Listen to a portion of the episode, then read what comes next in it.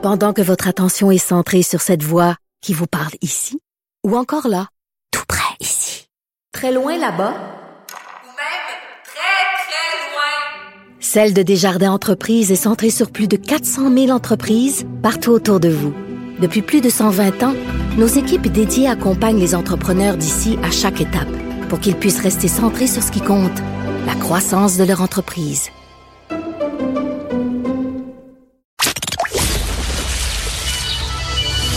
De 13 à 15, Les effrontés. deux heures où on relâche nos bonnes manières. Après tout, on est en vacances. Cube Radio. Pas une fille de sport, mais une chose que j'aime du sport, ce sont les bonnes histoires de sport. Et là, j'en ai une pour vous. Euh, c'est l'histoire de l'entraîneuse Julie Garceau euh, qui entraîne l'équipe de soccer des Olympiques de Repentigny et qui les a menés en haut de leur classement après une année, il faut le dire. euh, ben, il était, au- il était dans le cave, comme on dit en bon québécois. Et là, euh, Julie Garceau vient d'être mise de l'avant dans la série Le meilleur coach du Québec euh, par le Journal de Montréal. Et là, j'avais envie de, de parler avec elle de, de cette, de cette histoire-là, un peu de Cendrillon. Bonjour, Julie Marceau. Garceau, pardon. Oui, bonjour. Euh, écoutez, vous avez littéralement dû sauver l'équipe. Comment ça s'est passé? Ben, en fait, euh, ils avaient un entraîneur euh, qui, qui les a laissés tomber. Et on m'a demandé de reprendre la barre de l'équipe après une saison de misère. Puis ben, j'ai accepté. Puis à partir de, de là, on a installé notre projet de, de refaire euh, cette équipe euh, une équipe gagnante. Est-ce que c'est vrai, euh, Madame Garceau, que cet entraîneur-là aurait quitté parce qu'il y avait trop de conflits avec les parents? Euh, oui, c'est une équipe qui a une histoire euh, très colorée parce que à ses débuts, j'étais présente dans le, le staff technique du club et euh, c'était une équipe qu'on voyait euh, la meilleure au Québec, mais euh, avec les années, il y a eu beaucoup de conflits entre les parents et les entraîneurs, euh, même entre les entraîneurs, donc ça a créé des départs. Et euh, ben, si on peut dire, là, il y a beaucoup de joueurs qui ont quitté la, la cohorte de départ pour aller dans d'autres clubs. Là, euh, Julie Garceau, vous coachez depuis quand même assez longtemps. Euh, on en entend beaucoup parler depuis quelques années des comportements problématiques des parents. C'est pas juste au soccer, c'est le cas aussi dans plusieurs autres sports, notamment le hockey. Mais qu'est-ce que vous voyez concrètement sur leur sur le terrain? C'est quoi le comportement des parents? Parce que, eh, je veux dire, quand même, c'est juste un jeu. Ce sont des enfants. Euh, oui, en fait, oui. C'est que je pense que les gens, des fois, oublient cet aspect humain-là, c'est des enfants, ils veulent s'amuser, mais l'emphase de la compétition prend euh, prend tout euh, toute la place bien souvent, surtout dans les les années où, euh, comme par exemple, nous au soccer, l'année U14, où ils ont 13-14 ans, ben c'est l'année où il y a une, une différence entre les équipes de A et ceux qui vont monter en 3A. Et là, euh, ça met, euh, je pense que ça met des choses en place qui qui sont pas nécessaires pour du sport amateur chez les jeunes. Est-ce que, comme entraîneur euh, féminine, vous avez l'impression que parfois euh, ça vous discrédite auprès de certains parents? Autrement dit, est-ce qu'il y a une différence entre un entraîneur masculin et féminin quand vient le temps de composer avec des parents problématiques? Euh, personnellement, je peux pas dire que j'ai eu des problèmes avec euh, avec ce côté-là d'être une femme. Je suis quelqu'un qui a quand même une, un bon euh, avec la, les années d'expérience, j'ai un bon CV. C'est sûr que c'est c'est quelque chose qui compte, qui qui va être vu par le parent. Puis aussi, ben j'ai développé beaucoup de de façons de parler à ces à ces parents-là qui peuvent faire des des problèmes, puis essayer de régler les choses peut-être avant qu'elles arrivent. Donc, je peux pas dire que j'ai eu énormément de, de cas. Je pourrais pas en raconter énormément dans ma carrière, mais j'en ai vu euh, des, des cas qui sont pas très, très, très drôles à vivre pour un entraîneur.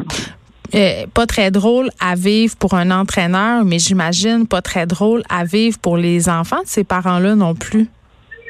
Non, parce que souvent les parents euh, de ces enfants-là oublient aussi que ben, les, le regard des autres du groupe est posé sur leur enfant, puis leur enfant est souvent euh, que j'ai ce que j'ai vu ma- malheureusement, c'est que l'enfant finit par être étiqueté comme l'enfant du parent à trouble.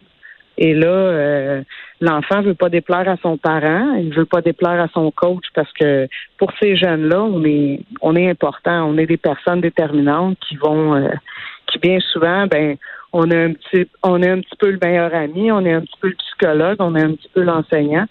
Puis là, ben l'enfant est déchiré entre son appartenance sportive. il est poigné en sandwich? Oui, il, est pris entre ça, puis c'est malheureux parce que l'enfant, euh, moi, je suis vraiment persuadée que tous les enfants ont un potentiel sportif intéressant, mais malheureusement, certains parents viennent un peu mettre de l'ombre sur ça. Euh, parlons un peu euh, des entraîneurs, euh, si vous le voulez bien, Julie Garceau, parce que évidemment, vous formez des coachs à Repentigny. Ça fait longtemps que vous faites ça, je viens de le dire tantôt, mais les entraîneurs au Québec, j'ai l'impression, puis corrigez-moi si je me trompe, qu'il manque souvent de formation, c'est-à-dire ce sont des parents qui veulent s'impliquer, donc c'est un peu n'importe qui. Bien, le modèle de formation est bien. moi, je dirais qu'ils sont formés au minimum, au minimum, c'est adéquat. La Fédération de soccer du Québec présente avec le programme de certification des entraîneurs canadiens, présente un bon programme de formation. Moi, je pense que où ça fait la différence, c'est dans l'accompagnement. Euh, l'accompagnement de ces entraîneurs-là qui euh, vivent des situations particulières qui sont pas écrites dans les livres. Puis là, souvent, ils vont, ils vont se retourner, puis ils vont, ils vont peut-être pas avoir de ressources pour eux pour dire, ben, as-tu pensé à telle chose? Euh, est-ce que un peu du mentorat? Moi, je pense que ça, ça manque beaucoup dans les clubs.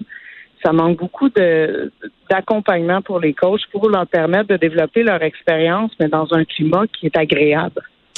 On parle souvent ici à l'émission du manque de modèles féminins dans les sports. J'ai l'impression que le soccer, c'est un sport qui est un petit peu plus démocratique que les autres, qu'on voit plus de petites filles. Est-ce que je me trompe? Oui, il y a des il y a des entraîneurs féminins dans le soccer. Le, le, le gros du, défi qu'on vit aussi euh, dans le soccer euh, au Québec, ben c'est de réussir à impliquer les femmes dans des hauts niveaux. Euh, comme par exemple dans le 2A. Moi, c'est sûr que c'est une situation particulière parce que j'entraîne des garçons, c'est sûr que je suis tout seul. Mais même tout au long de ma carrière, quand j'entraînais des filles, j'avais pas beaucoup de collègues entraîneurs féminines. On était très peu. Euh, même dans les techniciennes euh, sur les terrains de soccer, il y en a de plus en plus. Mais le, le défi est là parce que quand ils veulent fonder la famille, ben ils quittent. Ils s'en vont, euh, oui, c'est ça. Ben, ils s'en vont. ensuite, ben les enfants. moi, j'ai vécu la situation. J'ai eu une fille, puis tout au long qu'elle était en bas âge, c'était avec la poussette sur le côté du terrain. C'était ce que fallait que je trouve une maman qui voulait s'occuper de mon enfant pendant que moi je donnais mes séances. Fallait vouloir. Oui, c'était pas évident.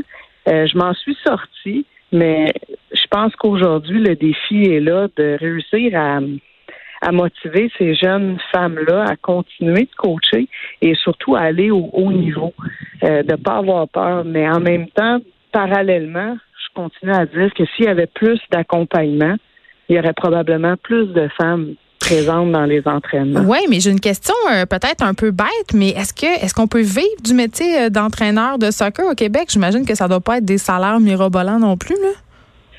Ben, on peut en vivre. C'est sûr que non. C'est pas des salaires euh, incroyables. Il faut savoir combiner en fait, faut savoir, faut, moi j'ai toujours dit, je suis une bonne jongleuse. Euh, faut savoir jongler entre euh, les sports-études, euh, combiner un groupe, deux groupes de sports-études, peut-être une charge dans un club, entraîner une équipe 3 C'est, un casse-tête de c'est un casse-tête d'horaire. Donc, si on est capable d'amalguer tout l'horaire puis dire je réussis à faire du quasiment 7 jours sur 7, parce qu'on le sait, on n'arrête presque jamais euh, à l'année, ben ça peut devenir payant. Mais, euh, Mais c'est quand même une vocation au bout du compte, là, parce que justement, ça demande énormément euh, de sacrifices. En terminant, Julie Garceau, est-ce que qu'est-ce que vous voulez prioriser dans votre rôle d'entraîneuse au sein de votre équipe? Ben moi, présentement, je suis à l'étape, ils ont 16 ans. Donc euh, là, c'est les euh, c'est la recherche des ce qu'on appelle les camps de repêchage. Ils ont fait le camp de repêchage euh, Ribeiro Moujin, qui est à Montréal, qui est le pas mal le seul au Québec dans son genre. on essaye de, de faire voir les gars auprès des universités et des collèges américains et canadiens pour essayer de les qui décrochent des programmes scolaires. Euh, j'en ai un, entre autres, qu'il y a plus de difficultés à l'école. Ben, j'essaie de trouver une alternative, euh, peut-être vers le futsal, pour euh, l'encadrer lui aussi, puis lui donner un but de d'aller plus loin dans ses diplômes scolaires. Parce que je pense que dans la vie, les jeunes, il faut qu'ils aillent à l'école, puis qu'ils réussissent. Puis le sport, sport, c'est un bon élément de motivation. Donc, euh, votre travail, c'est pas seulement être entraîneuse de sport, vous êtes véritablement un modèle pour ces enfants-là euh, dans toutes les sphères de leur vie. Donc, c'est quand même une énorme responsabilité. Ben, j'essaie. J'essaie de leur inculquer euh, des valeurs de groupe, des valeurs de, de, de, de, groupe, en fait, de sport collectif, comme de passer le, le groupe avant soi, de pas être de pas de pas penser toujours à soi-même, d'être capable d'être généreux, d'aider son prochain. C'est sûr que j'adorerais ça voir des jeunes de mon groupe dire ben moi j'aimerais ça être entraîneur, c'est puis j'en vois maintenant dans les premières joueuses que j'ai coachées, j'ai l'honneur d'en voir qui deviennent coach, puis ça ben c'est de l'or. Évidemment, ça fait plaisir. Merci beaucoup, Julie Garceau, de nous avoir parlé. On va souhaiter euh, la meilleure des chances à votre équipe, les Olympiques de Repentigny, pour les prochaines étapes.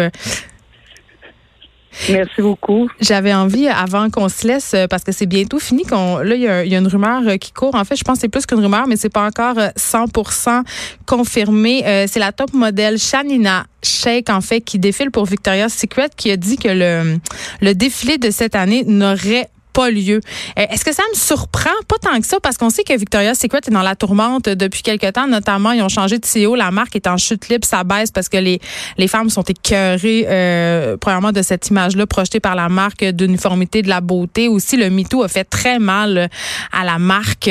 Donc, est-ce que, est-ce que ça va se vérifier? Est-ce que le, le, défilé Victoria's Secret va être annulé? Ou est-ce qu'on va complètement le repenser? C'est une histoire que je vais continuer à suivre. Je vais assurément vous en reparler demain. C'est déjà tout pour nous. On va se retrouver euh, de 1 à 3 pour la suite. Justement, euh, je vais vraiment regarder qu'est-ce qui se passe avec Victoria's Secret. Et il y a Rose et Mété Morin qui suit dans quelques instants. Bye tout le monde.